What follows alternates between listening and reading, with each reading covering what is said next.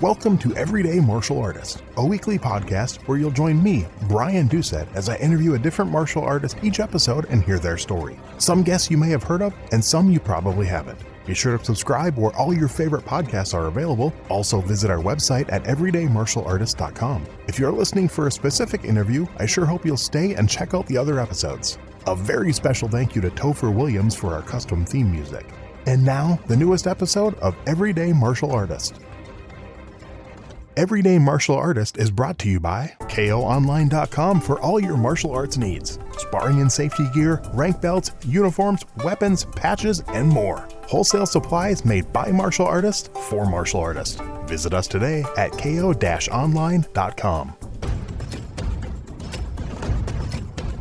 And welcome to a new episode of Everyday Martial Artist. I'm your host, Brian Doucette, and as we do every week, a brand new guest talking about their experience in their life in the world of martial arts and everything else. Uh, my guest this week is a associate professor at North Dakota State University with a PhD in biochemistry and molecular biophysics. He's had uh, over 66 publications, and his research focuses on obesity that affects more than 1.4 billion people worldwide. And if my research is correct, he's also one of only about 140 people to receive his black belt from legendary instructor Ralph Castro. Please welcome to the show, Glenn Dorsam. How you doing this morning, sir? Very good. Thank you, Brian. Good. So, as we do with all my guests, let's just jump in and, and go back to the beginning and talk about that first spark. Where did that first interest in martial arts come from? Well, first, I, I didn't know I was one of 144 from Ralph Castro. So that was very interesting. Thank you for yeah, that. I found a website, uh, shaolinkempo.com, and Ralph Castro, Yeah. and it, it says Great Grandmaster Ralph Castro, Shaolin Kempo black belts who received the rank of black belt from him. Yeah. right. And it's if if my math is right, it's, it's I think it's actually 134, 135 on this list. I, I don't know because the the last one was 2010, so if that's when he retired. Or no, excuse Oh. me, um, 2014. 2014 looks like the the newest one on there, so it sounds correct. Yeah, I think so. Yeah. And he passed away recently. Yeah, too. 2019, I believe. So, so yeah, I right, mean well- that's that's pretty cool. I mean, Yeah. so I, I know. I know a lot of black belts, and I know you know in the in the hundreds, if not some of them thousands, that have given up black belts over their current martial arts. So to be one of less than 150, that's pretty impressive. Yeah, I didn't know that. So thank you. Cool. No, no problem. Okay. Well, to answer your question, for me, I started my martial arts training essentially the day I graduated high school. Okay. And I've al- I always was fascinated with martial arts. I loved any martial arts uh, movie. I was a martial arts movie junkie, sci-fi type of thing, and um, no martial arts before 18 years old. Really, I had done track and football, so I was I kept myself moving and. Uh, I was always um, working out somehow, but um, I remember in Winchester, Massachusetts, it all started after high school, and I, I knew I wanted to get my black belt and I wanted to train. Probably what made me go into martial arts was uh, uh, I tell my kids when I was young in Vermont, um, I had my Halloween candy stolen from me twice, two years in a row. Really? and I remember the second time I went out after I had my Halloween candy stolen the year before, and I told myself, okay, this year no one's going to steal my candy. And I remember I was walking with a few other people, and this really big guy with a black coat came and just grabbed my, it was a pillowcase full of candy. And I held onto that pillowcase as hard as I could, and we were swinging around, almost doing a pirouette together. And then he was just too strong. So he stole my candy again. So I went home crying, and I was about nine. So that probably stuck with me, and that that was the impetus for me to get into martial arts. I knew I wanted to do that, and I wasn't going to do anything. I was a, a fairly fast runner. I went to run Michigan at Michigan State, but I could never, I wasn't good enough to do anything nationally. I had aspirations to go to the Olympics. That didn't work out. So martial arts was was a good athletic medium for me. And I started in Winchester. Uh, I I don't know the person's name. I probably wouldn't say even if I knew it because I don't think he was very honest. Okay. And I remember uh, giving him some money and saying I would really like to work out. And something about how he wouldn't give me my gi and then I had to pay extra money or something like this. So I thought it was kind of a, a second rate school. And as I later found out, it, it probably was. But, uh, you know, there were some bags in there. It was a small work area. And we, I, le- I did my first front kick and side kick and roundhouse kick, and it was fun. I think I did. I, I don't know if I actually ever got my uniform from him, and I only I only took maybe during the summer uh, after high school. So after getting that initial taste of martial arts and realizing that I could do it and it was fun, uh, I went to Michigan State and I joined um, a school-sponsored um, martial arts style called Shorin-ryu, oh. and it's a it's a Japanese style. It's a hard style. It's kind of like Shotokan. Mm-hmm. And but it was uh, let's see, yeah, it was um, a lot of of two hand motions. So almost everything was uh, block with two hands and then counter and then block a, a, kick with two hands. And it was a very, it was a beautiful sweeping type of, of style. Mm-hmm. And uh, some really, really good martial artists. Uh, I respected all of them. And the person who ran the, the dojo, as they called it, since it was Japanese, Master Iha, and he was a, sh- a short man. I think he did yard work and he did snow removal and he ran this school. And I may have the information slightly off, but I mm-hmm. think uh, he was the he was an eighth degree black belt in Shorin-ryu, and I uh, the way that they described it was it was him and someone else I think in in um, South Africa, okay. who was also an eighth degree, and he was the highest ranking Shorin-ryu person in the United States, and he was in East Lansing, and wow, and uh, he was just awesome. And the way that he could, he would teach us. Um, he showed me this maneuver where there was a, a kick to the face, and he would do his two hand motion, where he would block it with one hand and then sweep it with the other hand. And the way that he did it was so fluid and beautiful and that's uh, the person that's that ran the school, Shorin-ryu.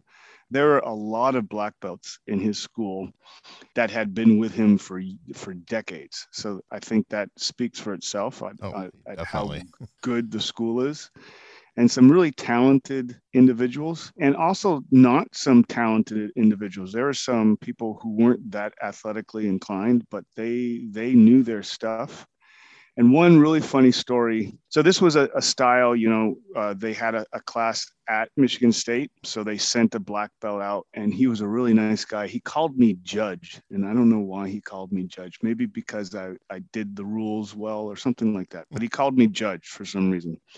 And he was a very very good martial artist. This was old school, so you know we came in, we we bowed, we kneeled, um, we did all of the pomp and circumstance. Uh, that's where I learned how to how to count to ten in Japanese. Ichi Nisan Kuju reach Kuju. I forget now. and we'd always do that as as we're doing our stretching and our kicking. And it was rote, right? We would, after our stretching for five or 10 minutes, we would then do our kicks, ichi, ni, san, chi, go, rook, and then kicks right, left, front kick, back kick, side kick.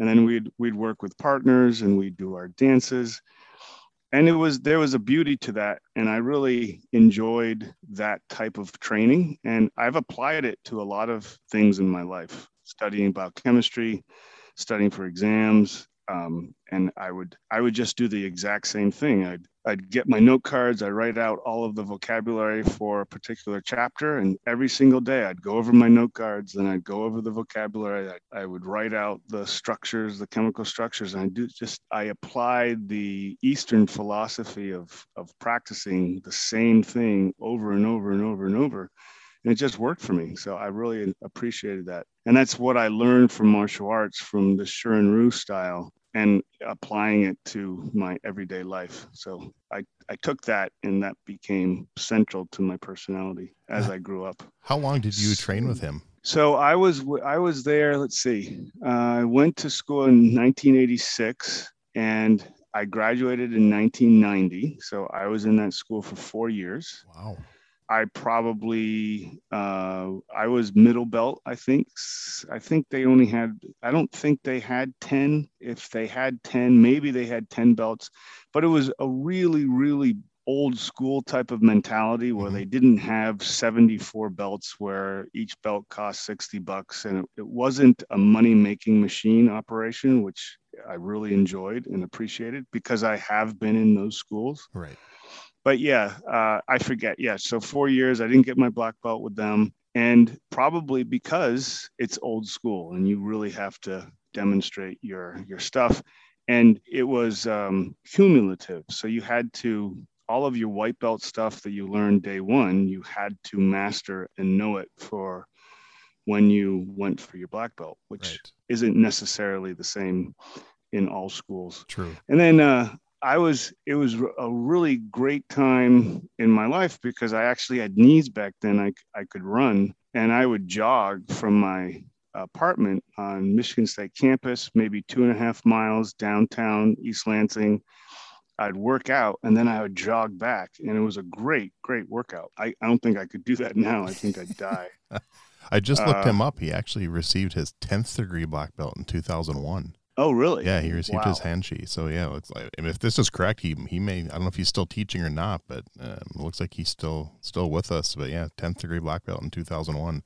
Yeah. Wow. That's, and a small guy, and and you would never know it because he's the most humble, humblest person I've I've met and and he was talking about a chucklehead. He was kind of a chucklehead himself. Oh. Very nice, and you would never know that he was uh, an expert martial artist because he just held himself so in a humble way. But you just knew that he could put you on on your butt in a second. I think that's the way with a lot of the Asian masters. Like you, you'd never know seeing them. Right. they, exactly. They, just, they look yeah. every day and look normal and right.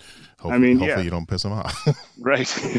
exactly. So, one funny story was uh, we had a makiwara or something like that. Yep. I think that's what it's called. Yep. Yep. And we would, I would go downstairs and I would punch the makiwara and with my right fist and my left fist and uh, they would be they were big on on working uh, the two knuckles and you really want to get the two knuckles calloused and strong and even to this day i haven't been doing it but my middle knuckle is extended out because of that makiwara and i i think it's a great exercise. It kind of deforms your knuckles a little. Mm-hmm.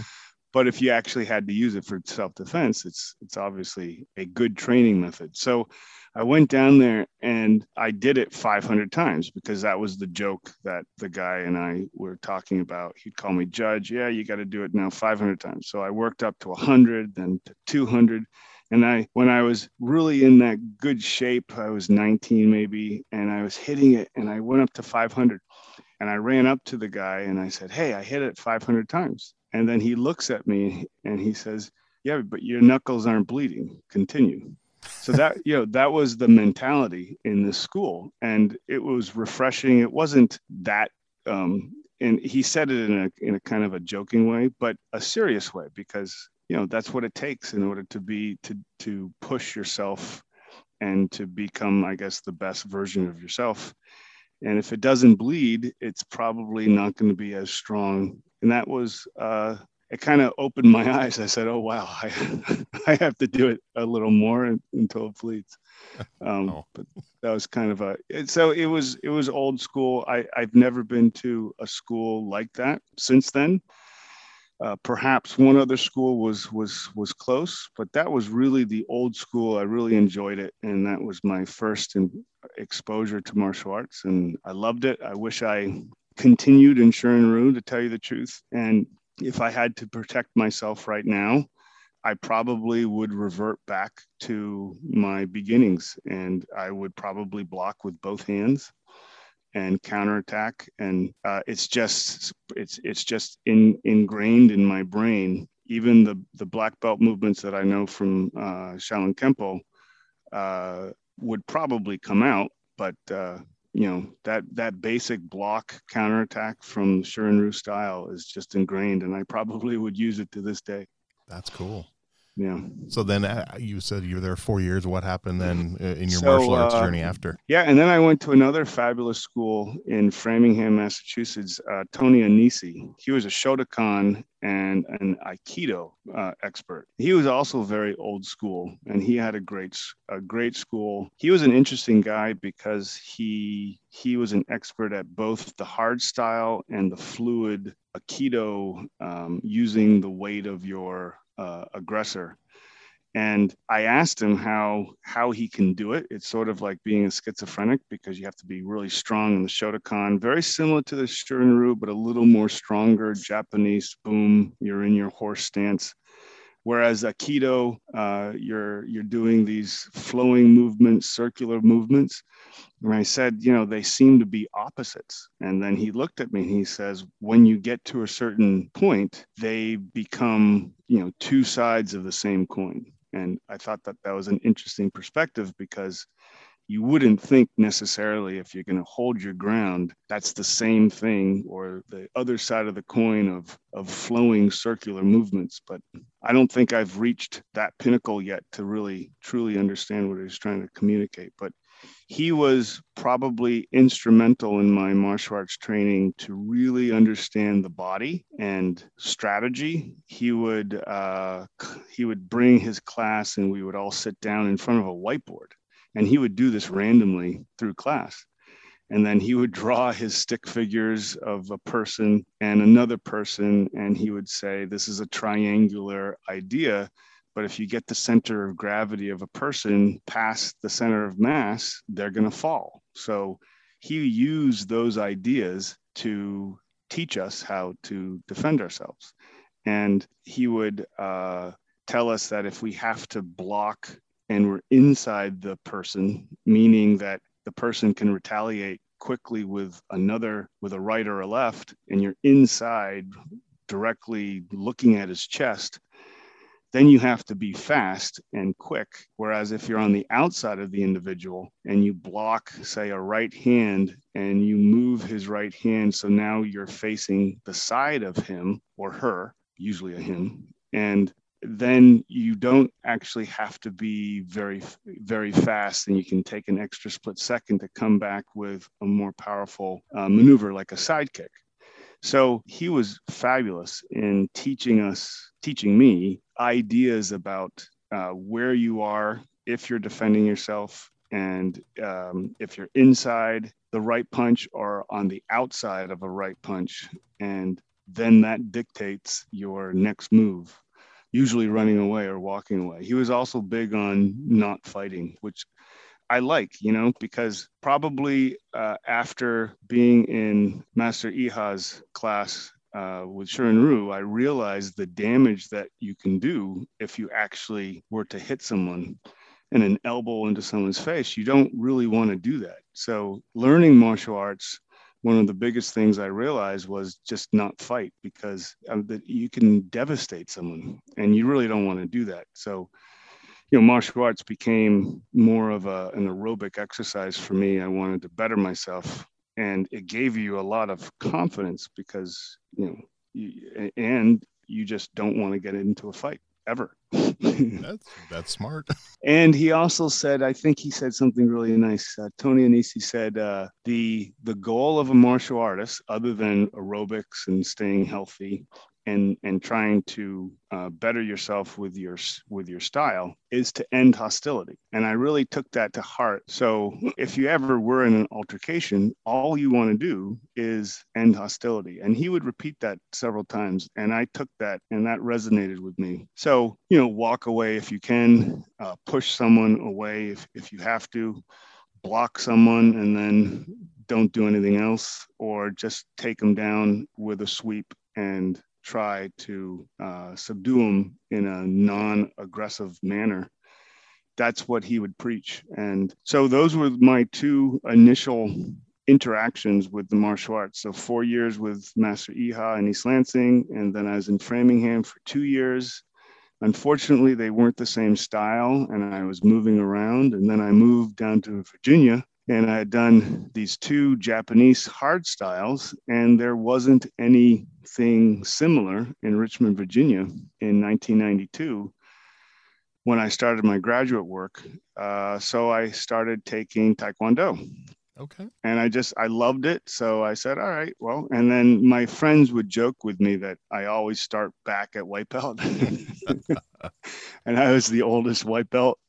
So, which, you know, I've been in, in a lot of styles and I have a lot of white belts. So, uh, and Taekwondo was a different type of, of philosophy, a different, a different style. I liken um, Taekwondo as a young, young person martial arts because the kicks are a lot a lot more flowing and you have to do a lot of jumping and turning and twisting and if your knees aren't good like mine aren't right now other than a front kick you know i can't do that much so it really is for the the young at heart but i i loved it and a lot of so i was there i don't know six years off and on um, being in graduate school obviously i was i was a lot more uh, busy right. so I couldn't work out as as often as I wanted to. You know, this school was a decent school. I think they wanted to make money, and I totally understood that. Mm-hmm. My two schools that I first went to were fabulous. This one, you know, gave me an outlet to to work out and didn't get my black belt there probably because it was more of an off and on thing. Okay. But the kicks, boy, Taekwondo kicks are great. I was reading a, an article about the Taekwondo elbow moves, which mm-hmm. um, we didn't really uh, focus on, but that would have been fun to learn. Yeah, my, my in Taekwondo, my my first ever time breaking a brick was with my elbow. So.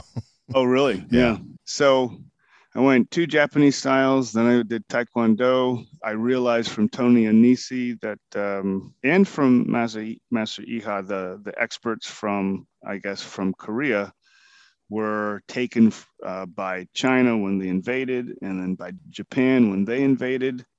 So my understanding is martial arts, the the real martial arts started in Korea, but that might be inaccurate. I don't I don't know. I, I don't know if anyone knows. It depends what experts you talk to. Right. If if you if you do like reading martial arts books, there's a really great book I've talked about a couple times on a few episodes called "The Killing Art: The True History of Taekwondo." Oh, nice. Uh, it's actually it's it's it definitely not. If you've learned anything about the history of Taekwondo, this is completely different. So it's kind of interesting. It's it's it's a really good read. But yeah, like you said, I, who knows? I mean, it's any anyone who claims to be an expert on it, they they learned it from someone else who learned it from someone else who learned it from someone else, and right. no one no one we know it was there when it started. So it's all it's all hearsay, and yep. who knows? exactly. So I guess uh, we moved. I met my wife, uh, who I'm still married to. We have two kids now in Fargo. Nice. Uh, we went out to San Francisco to do our postdocs, and that's where I went. I met uh, Master uh, Great Grandmaster Ralph Castro. So was he um, recommended, or was it just complete happenstance that you met him? Because of my experience in Virginia and n- wanting to get back to old school, uh, like the two awesome schools that I I had first experienced, I went and I interviewed uh, dojos and different um, martial arts oh. schools. Do you remember some of the other styles you? Inter- I'm just curious oh, about that. Boy, uh, I think there was. Yeah, I think I. I think I looked at. I don't remember who was teaching them or right. the names, but I didn't. I, I looked at an Aikido. Okay. I looked at a. Um, I don't think there was a Shorin-ryu. I probably would have gone back to Shorin-ryu had I could because it was my first love. Mm-hmm there was a Ninjutsu one that I looked at, and that was fun, but it was more, it was too much like judo. Um, and you know, I'm I was a track runner, and I have big legs, and I kind of wanted to do more kicks. Okay. Um, so, uh, but and you know, I I've gone to schools where uh, you know the so-called black belt would would show me a few moves and what they what what their philosophy was and he had me hold a bag. And as I was holding the bag, he would demonstrate a sidekick and he hit me. Jeez. And I'm thinking to myself, you know, I don't want to go to this school if their black belt doesn't have enough knowledge uh, to actually hit a big, you know, uh, boxing bag. Wow. And instead, he misses that target and he hits me holding the bag. so yeah. I said, yeah, I don't think you're a very good black belt. So uh, you know, black belts aren't all created equally. Mm-hmm. And just like all schools aren't created equally, some people want to make money, and I get that. And but others are old school and I'm an old school martial artist. I, I, I like to train. I like to prepare. I like to become better and better as better as I can be. You know, there's someone always going to know more martial arts than you. So just be humble and, and go about your business. And yeah, end hostilities. I really like that. And I've never been in a fight in my life other than my sixth grade Kevin, Kevin Crochetier. He and I got in a fight by the reservoir in Winchester, Massachusetts, and that was my only fight that I've ever been in. Nice. Um, and it was actually amicable. We we walked home afterwards together. How fighting So- used to be. yeah, right. So I've never been in a fight, nor would I ever want to be. My kids asked me whether or not I, I could defend myself now. And I said I probably could, but that's kind of funny. So yeah, so I would work out with um, Ralph Castro. He also had some excellent, talented, really, really talented black belts in his school. Nice people. They would live in in the dojo in the school. I'm not sure if they called it a dojo. That's Japanese, but their school they would live there. And Ralph Castro with his wife, and he has a lot of children, and the children were really, really talented and you could just see you know ralph castro his ability and his his uh, demeanor on on the floor his ability to make the moves were, it was just so fluid and i liken it to you know anyone in their craft like uh, a professional football player or baseball player how smooth they are in doing their movements uh, you could just see that you know he understood these movements that he apparently with another person they came up with these moves Yep. um, themselves which is even more impressive to me Yeah, it's. I mean, it's it's his style that he. cre- I mean, he he, Yeah. he, he got his original training with um, uh, William K. S. Chow in Hawaii, who's the same person who trained Ed Parker for Ed, martial Ed arts Parker. nerds like me. So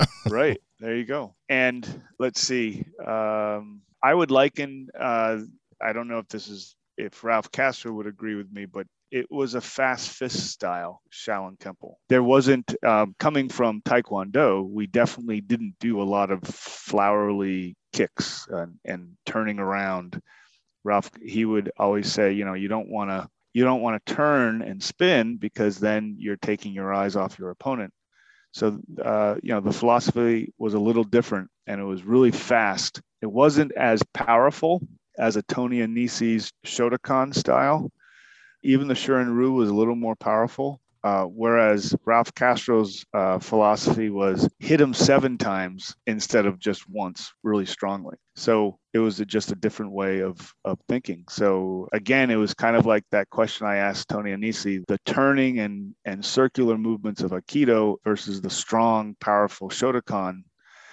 They're kind of one and the same. And Ralph Castro's version was was fast and hit multiple times instead of actually uh, digging in with a strong fighting stance and coming in with your your hips with one punch. So I I enjoyed that dichotomy and that difference in in philosophies and I would just eat it up and it was fun. I would drive my motorcycle from my apartment in in the Sunset District. Uh, I went I went to school. I was a postdoc at UCSF, so I'd drive my motorcycle on the highway, and that was fun.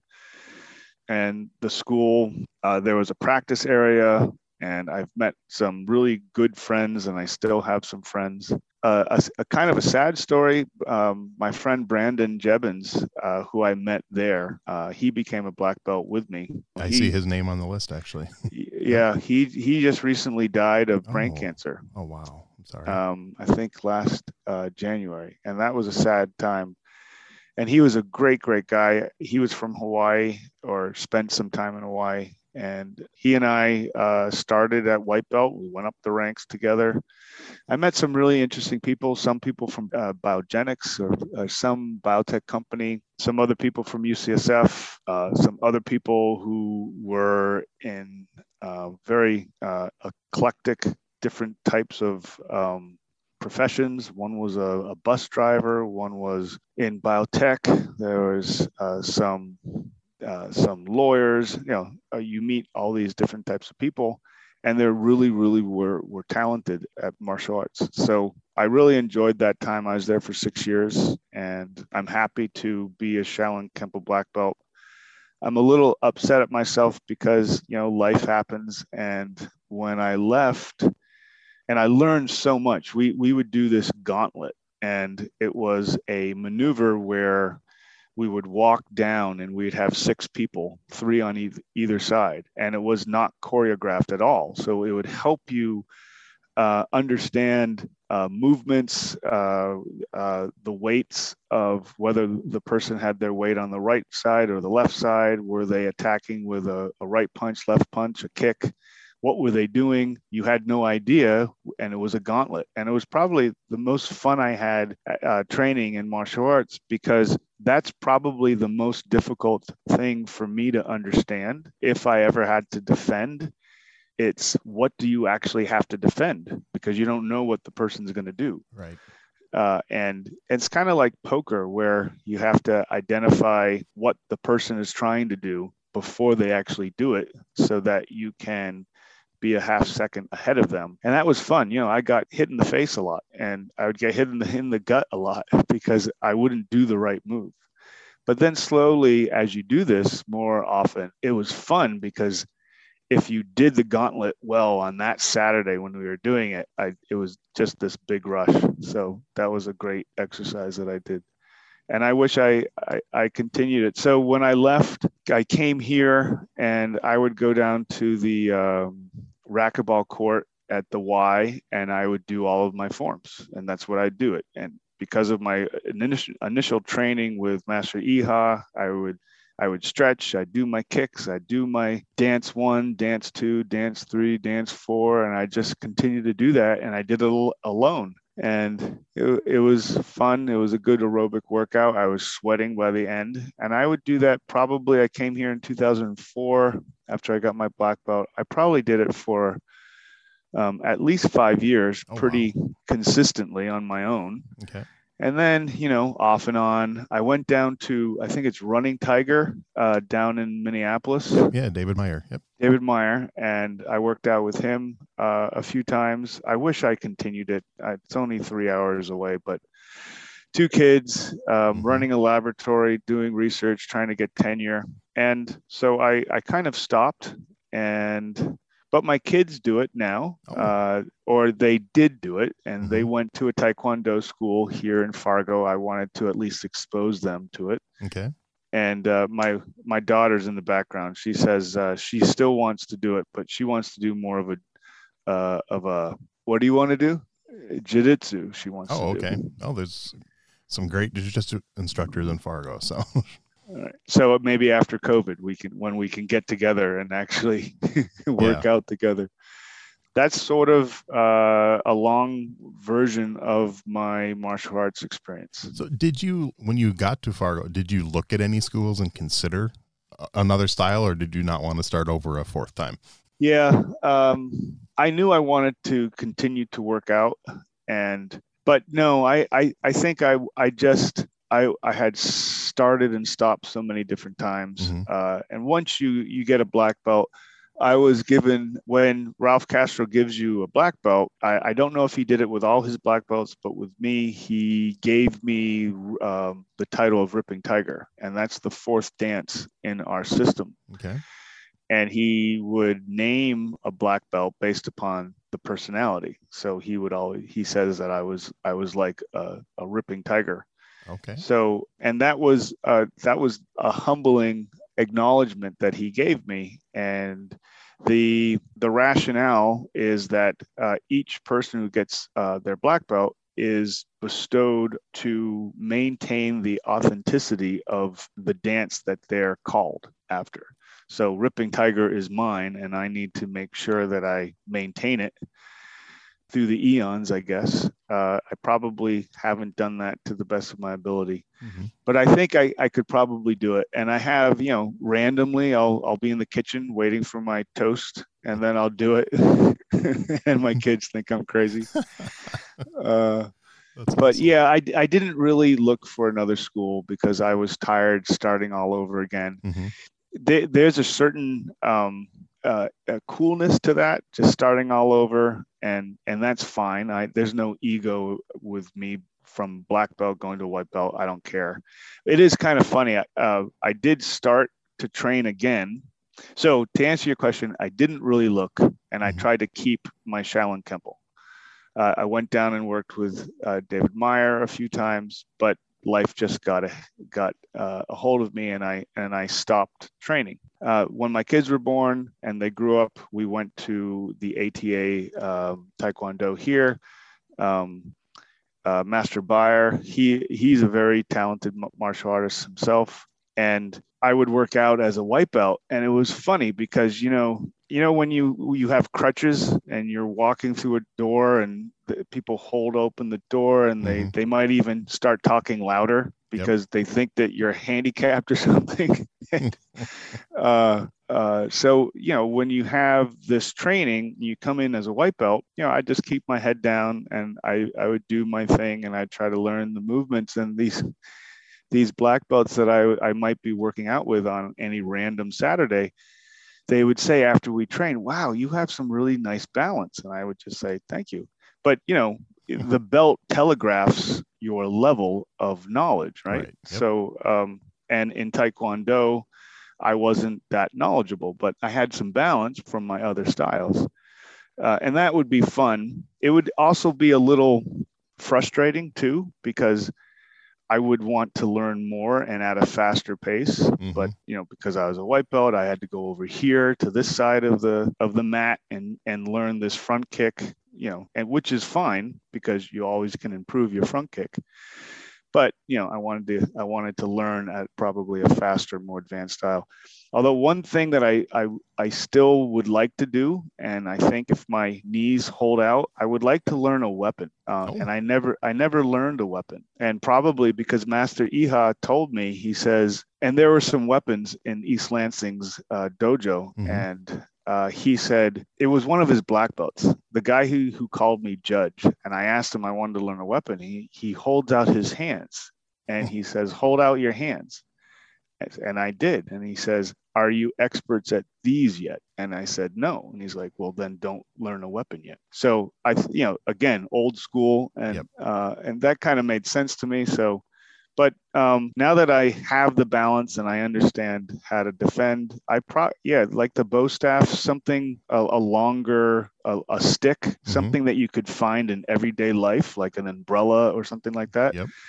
I would really like to learn the bow staff.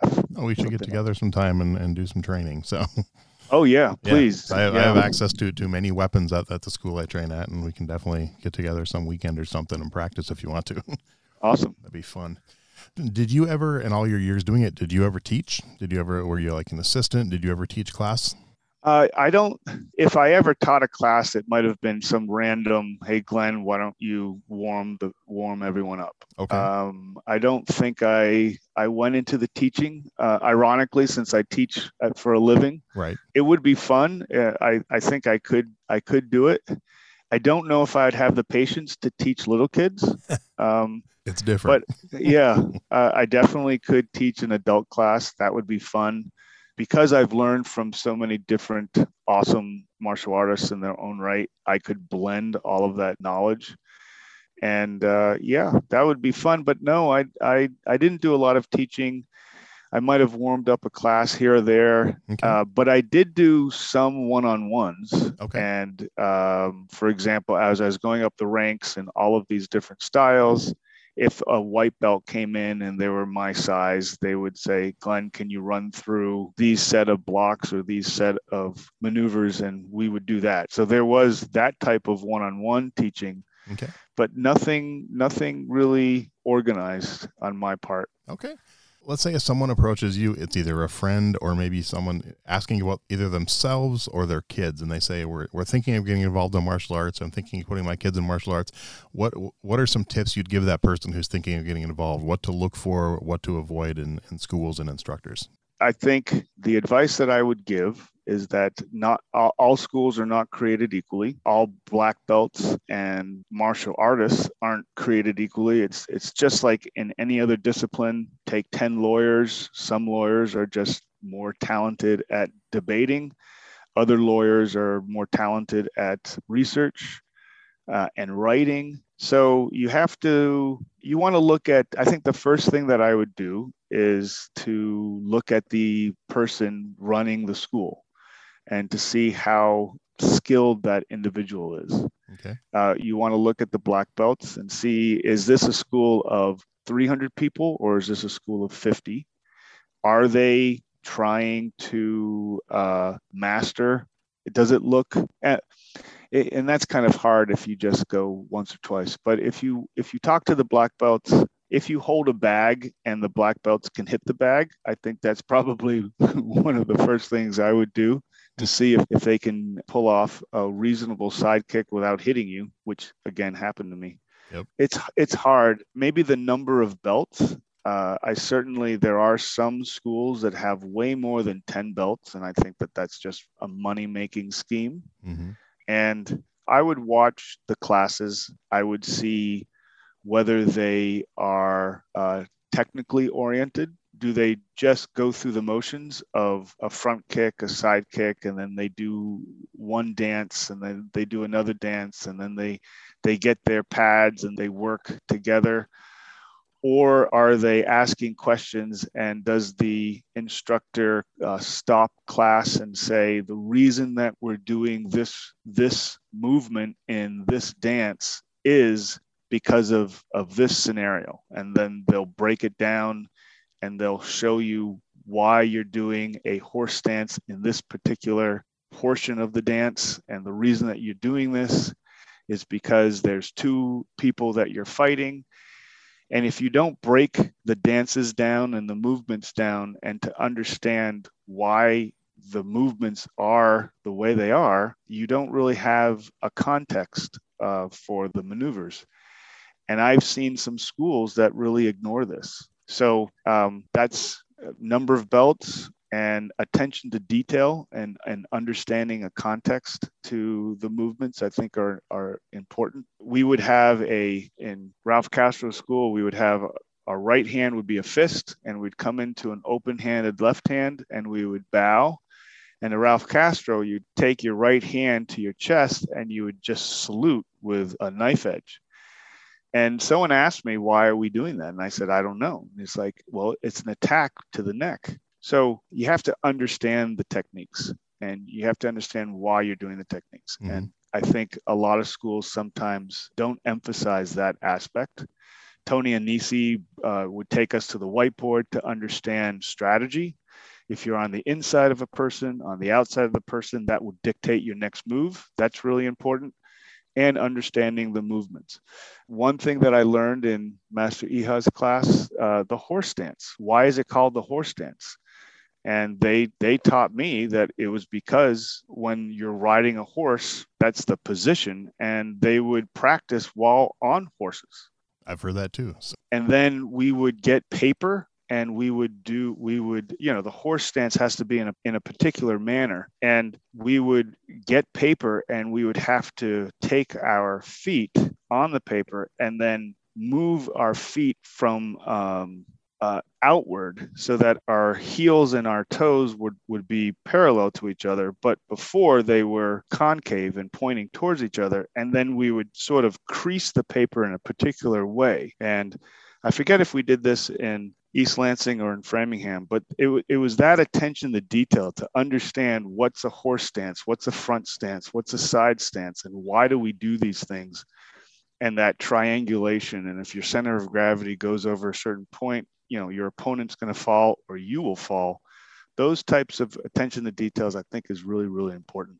Very that's cool. hard. That's hard to find out if you just go to a, a class once. Right. So I think my other recommendation is be patient and watch the class, um, talk to people, ask them if you go for your next belt and you pay X number of dollars, will you get your belt? And if the answer is they snicker and they say, yeah, well, it's probably not a, a school w- where they have attention to detail. Right. I think that if you don't master your movements, you shouldn't move on. And one of the greatest things Tony Annesi told me, he says he was, I think, fifth fifth degree. I forget what he is, and he didn't want to go up to sixth degree because he didn't think he was good enough to get up to sixth degree because his teacher was seventh or eighth and he didn't think he was good enough to be that close to his teacher wow. and that's the humbleness that i really appreciate and if you speak to someone who knows martial arts and if they are humble that's the first indicator that they know what they're talking about. As I said, if you start to study, you know the damage you could do to another human being with an elbow or a, a palm to the face, and you just don't want to do that. But if you talk to someone who's cocky and they say, Yeah, I can do this and that, that just uh, turns me off. So, those are the things that I would try to tell someone to look for. You want to, you want humbleness, you want attention to detail, you want maybe 10 belts or even less. And you also want to ask how long does it take to get your black belt? And if it's 2 years, turn around and go to mm, another school. Yep, agree completely. So so now you've been in primarily traditional martial arts, you know, for over 20 years. What are your thoughts on on MMA and the UFC? Oh wow. I don't watch a lot of it. Okay.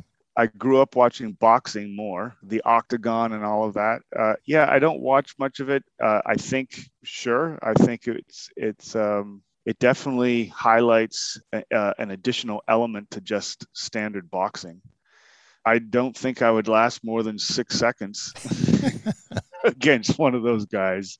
Wow, I think it's kind of brutal. I don't know if that necessarily is what I perceive as martial arts. It's sort of more fantasy. Uh, this is kind of what you see in the movies, and um, and they're obviously great athletes, and they know how to fight and protect themselves and do damage to another person. It's just not my thing. I think, based upon my training and and my philosophy uh, of of ending hostilities um, it's more of a sport and i appreciate it from the from the sports side and people can make a living but uh, it's not for me. That's great. That's a good answer.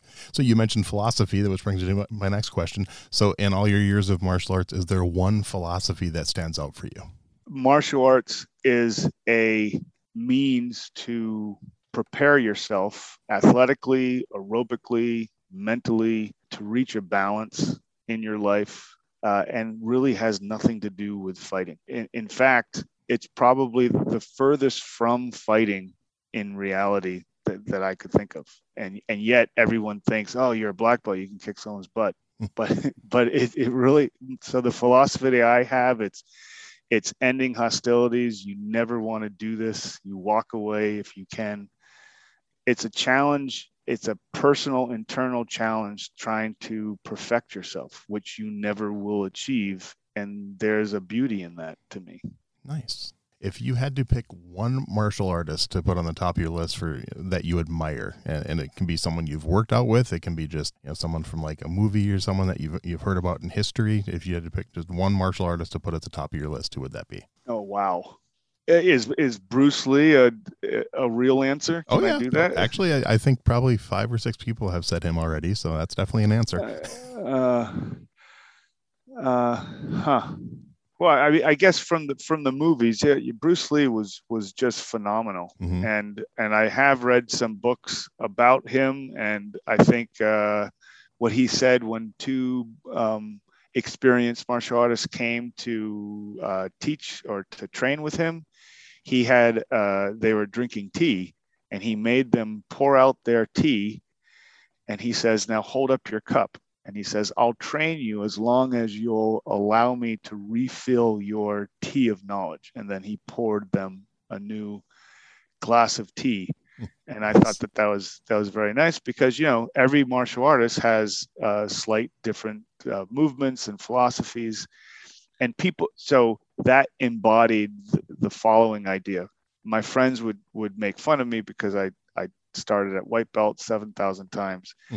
and they said well what's the best martial arts? Is it is it aikido? Is it shotokan shorin-ryu shaolin kempo uh, taekwondo? And i said the style doesn't matter in my opinion. It's kind of like saying what's the fastest sneaker? Like adidas nike you know it's the feet that are in the sneaker Yep. So it's the martial artist who uh, perfects the movements. And I think if done correctly, uh, Tai Chi master would be deadly. Um, so True. yeah, so I, I guess I'd go with Bruce Lee. If I had to go with people uh, that I've trained with, uh, like I said, Master Iha was fabulous in any of his black belts. Uh, the guy who called me judge was just great. Tony Annesi is very, very um, talented and knowledgeable person in, in Massachusetts. Uh, and then obviously great grandmaster Castro. Some of his kids were phenomenal uh, martial artists. There was another person, and he was a great guy, uh, Master Cunningham in in the school, and I really liked him because he was down to earth, big guy, powerful guy, but again humble, and he just he knew his stuff, and he had this way of doing his movements that were that was really fun to watch, and he was loud. He would he, when he hit, he re- he really was loud Nice. in his key key eyes. Uh, yeah, those those are the people I, I admire. Steven Seagal, I, I admire. Uh, I don't know if, but he seems to be a legitimate martial artist. Oh, Who's yeah. the other guy in Bloodsport? Um, Jean Claude Van Damme. I always like because he's big. He's a big guy. Yeah, and he started in Shotokan actually. Was his first style. So Okay. Cool. Wow. You you know a lot more than I do. Good. I, I I'm a- talk to you when it comes often. to this, I'm a nerd. So, um, so this one, favorite martial arts book. Oh boy. Okay. Um, let's see. That one where I read that story about Bruce Lee, that was good. But I I, I read another one, and it was about a, a, a dropout from college, he, and he went to China and he learned from the Shaolin monks. And I think it was um the the I forget it was it was like uh and there on the cover of the book was like a McDonald's sign or a, a cheeseburger or something like that and it was his story going through uh, China and learning from the actual experts that that he met, and and the stories uh, that he lived through. And I'm assuming it's accurate and nonfiction. I guess I don't have anything to corroborate it, and I forget the title. Maybe if I if I do some research on it, I can get you the title. That's, that's not the book uh, American Shaolin. I think that that one. Is, is that it? Well, it's I know that one. I I've, I have the book, and it has a, a picture of a Shaolin monk holding a Burger King bag. That's it. That's okay, it. yeah, yeah, Yeah. by Matthew But- Polly. That's actually Okay. a really really good book. Yeah, Yeah, I I, love I that. completely forgot about that book until you mentioned it. So Yeah. it's a great book. I, yeah, and and it would just uh, show you how uh, the different philosophies of of an individual. So they would have, you know, if you wanted to get an iron forearm, you know, you wake up and you hit a, a, a stick and then a rock like ten times, and you do it every single day of your life. And they have some pictures that are very interesting. I think you might remember some of those pictures that are aren't necessarily G rated, eh, but you can get Mhm. any part of your body rock solid and I thought that that that was just a, a really cool idea, and it just demonstrates the human spirit. If you want to do it, you do it. yeah, I need to reread that. I think that came out in early to mid 2000s, so I need to pull that one off my shelf and read it again. So. Okay. All right. So, being you were you kind of grew up in the 70s and 80s, I'm curious if you'll have an answer for this one or not. But do you have a favorite martial arts video game? Were you a video game guy in the 80s? Or yeah, what's that one? Uh, they played that in Bloodsport. I get what is it? Mortal Kombat, kind of, sort of. well, it's funny. The one it was funny. The one they played in Bloodsport. I mean, because the Bloodsport supposedly took place in like 1973, and the video game they were playing didn't come out until like 1979. So that's the thing I remember seeing in that. But I can't Oh, remember which one. Yeah, I can't remember which game that was. Um, I know what you're talking about, but yeah, yeah, Yeah. I know that one. I always liked. Uh, I was telling someone on another interview. I, there was a game on my Commodore 64 called Bruce Lee. Uh, that came out in like the mid 80s and i actually went and found a youtube video of it and man those graphics I know it's kind of funny.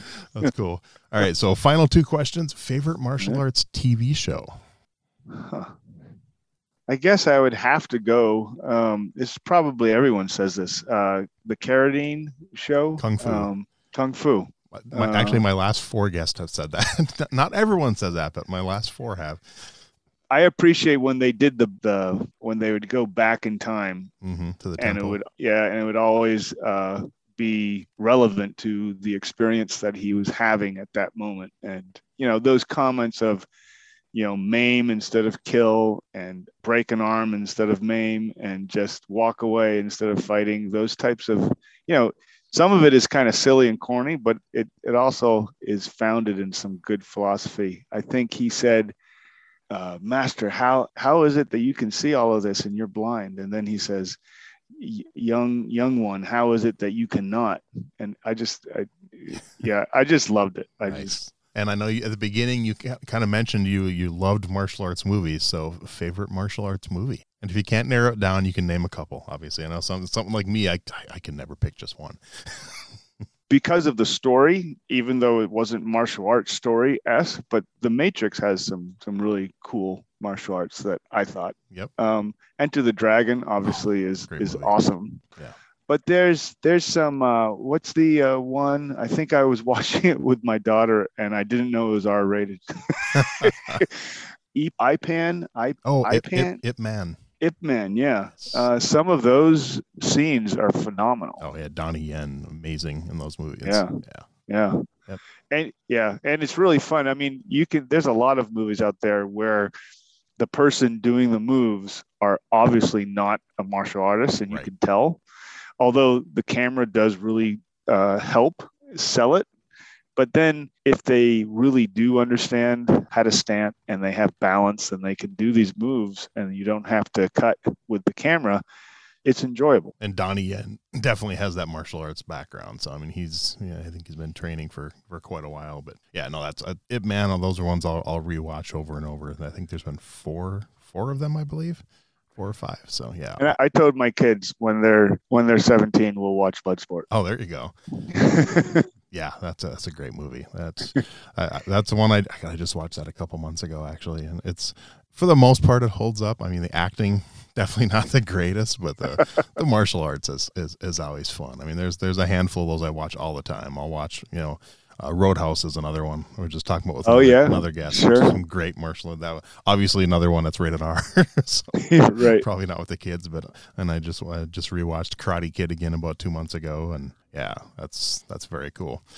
Well, I just want to th- thank you, Glenn. This has been this has been a lot of fun. I know we've chatted through email many times over the years, and yeah, and, and uh, but but seriously, invitation is open if you ever want to go in on a weekend and and work on some like some bow staff or even just kick or punch a heavy bag, um, definitely get a hold of me. Uh, more than willing to do that. And it's been it's been fun hearing your story. I only when I first chat, chatted with you, I only knew about the Ralph Castro stuff. I didn't know about your other styles, which was kind of fun. And so always always good to talk to people and learn about their backgrounds. Well, good. I'm I'm glad uh, we did this. This was uh, great, and I I hope people liked it.